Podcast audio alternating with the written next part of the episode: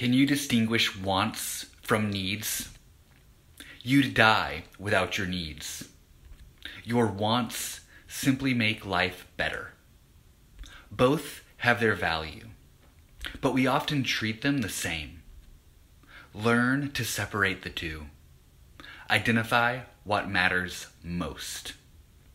You'll find a simpler, less stressful, more peaceful life.